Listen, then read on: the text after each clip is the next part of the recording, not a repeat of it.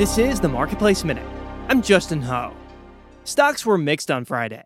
The Dow rose almost two tenths percent, but the S&P fell less than a tenth of a percent, and the Nasdaq gave up more than a third of a percent.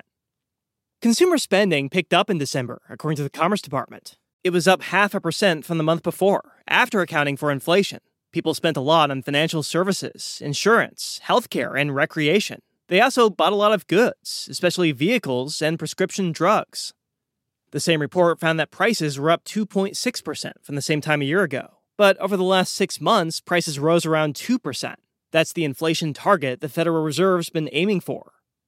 And the number of pending home sales jumped more than 8% in December, according to the National Association of Realtors. That's a sign that existing home sales could jump this month once those transactions are closed.